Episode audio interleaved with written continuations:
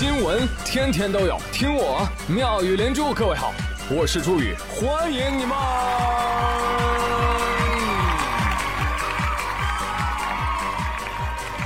谢谢谢谢谢谢各位的收听啦！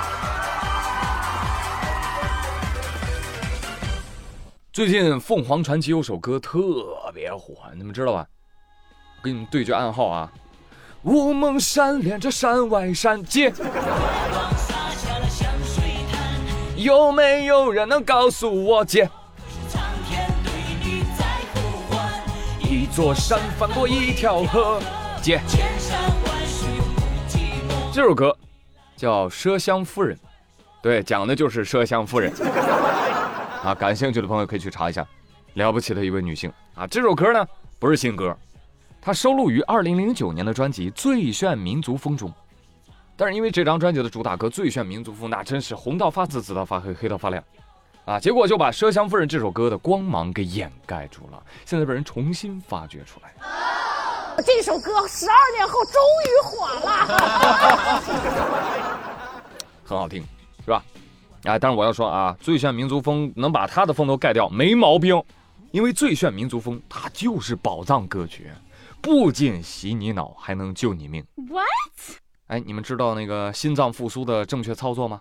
啊，胸外按压，对吧？但是按压的频次是怎么样的？你知道吗？你知道，但是你记不住啊。就这么说吧，心脏复苏时的胸外按压频率是每分钟一百一到一百二十次，三十次按压接两次人工呼吸。但是人一紧张的时候，你就很难数清楚这个我到底按了多少次啊，对吧？所以这个时候。就要放出我们的最炫民族风，不要质疑啊！跟我一起来。苍茫的天涯是我的爱，对，重音就按下去。花正开，什么样的节奏是最最摇摆？什么样的歌声才是最开怀？共三十一个按压点，按完之后再喊一句“留下来”，哎，就可以做人工呼吸了。啊，接着连续做那么几组，哎，人就能被你留下来。听我说，谢谢你，凤凰传奇，因为有你。所以你现在明白《最炫民族风》这首歌为什么传播这么广泛了吗？因为它踩在了你心跳的节奏上。还等什么呢？追星啊，朋友们，凤凰传奇追起来呀！你想想，这么多年来，你追的偶像挨个塌房，你妈追的偶像那是再创辉煌。一边追一边练习起来啊！哎，另外我还听说，网络上传的很邪乎，说这股来自东方的神秘力量还能有效的鉴别间谍。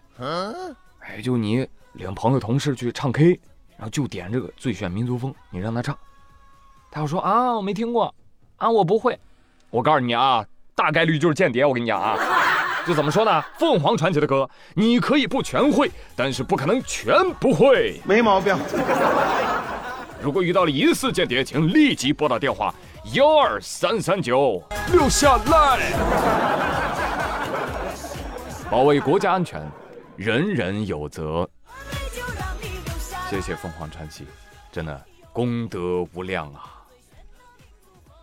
大家别不信功德啊！冥冥之中自有安排。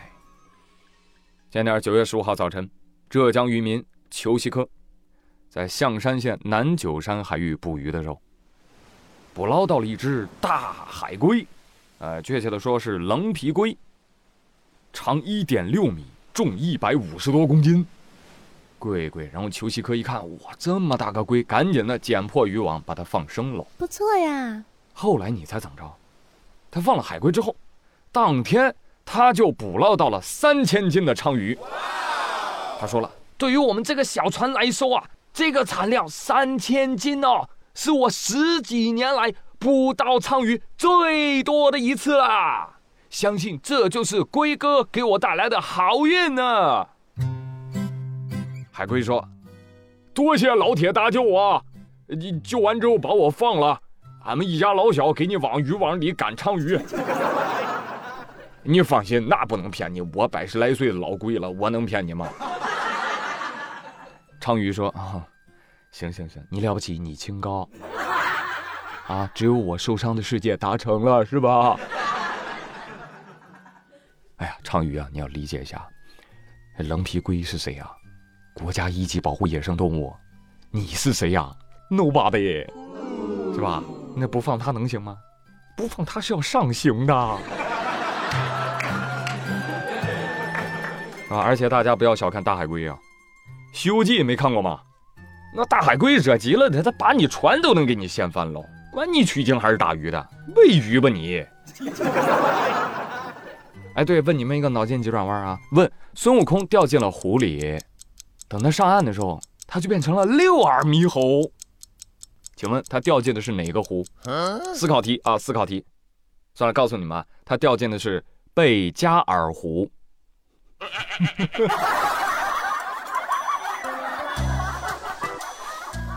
好，调节一下气氛啊，就来讲一下这个奇人异事啊。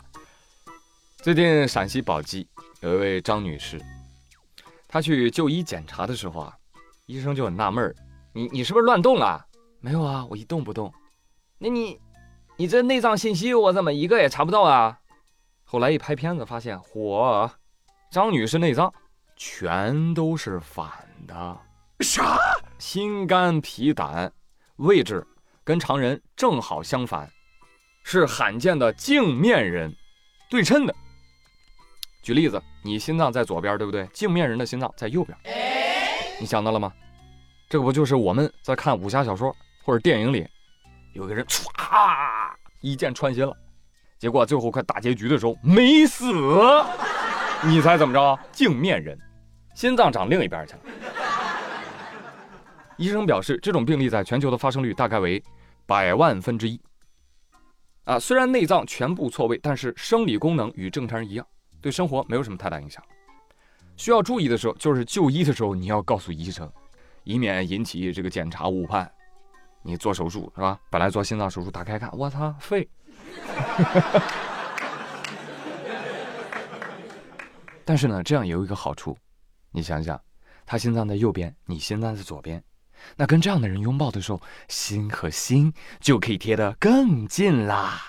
哦，好浪漫呀。你别听医生说啊，这个概率很低，百万分之一。但你想想，中国多少人啊？所以百万分之一乘以一个大的数字，也是相当可观的。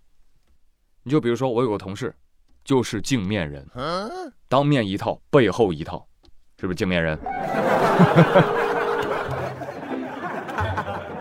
哎，讲真啊，你看宇哥多少也有个两百万粉是吧？按概率还有俩呢。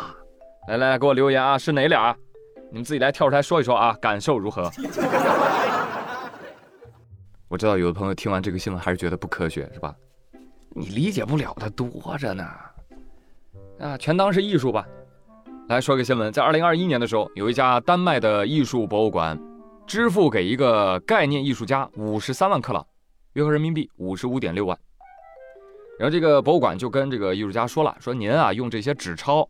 来直观的表现奥地利人和丹麦人的年收入，什么意思呢？就是这个艺术家他之前做过一个展，就是一框里面都贴满了这个其他国家的这个纸币，来表达这个国家的这个年收入。所以丹麦的这个博物馆也邀请他做一个属于他们的哎年收入的一个作品。结果到今年交付的时候，这个艺术家说了，那就搁这儿了。馆长一看，玩呢？你这哪有作品呢？你这不就俩空框吗？作品呢？艺术家说：“这就是啊，啥名字啊？叫拿了钱就跑。呀，妙啊！哎，跟我们中国两幅名画那是异曲同工啊。哪两幅？一幅是牛吃草，草呢，牛吃了；牛呢，吃饱了走了。另外一幅是雪山白凤凰，那是白花花的空白一大片呢，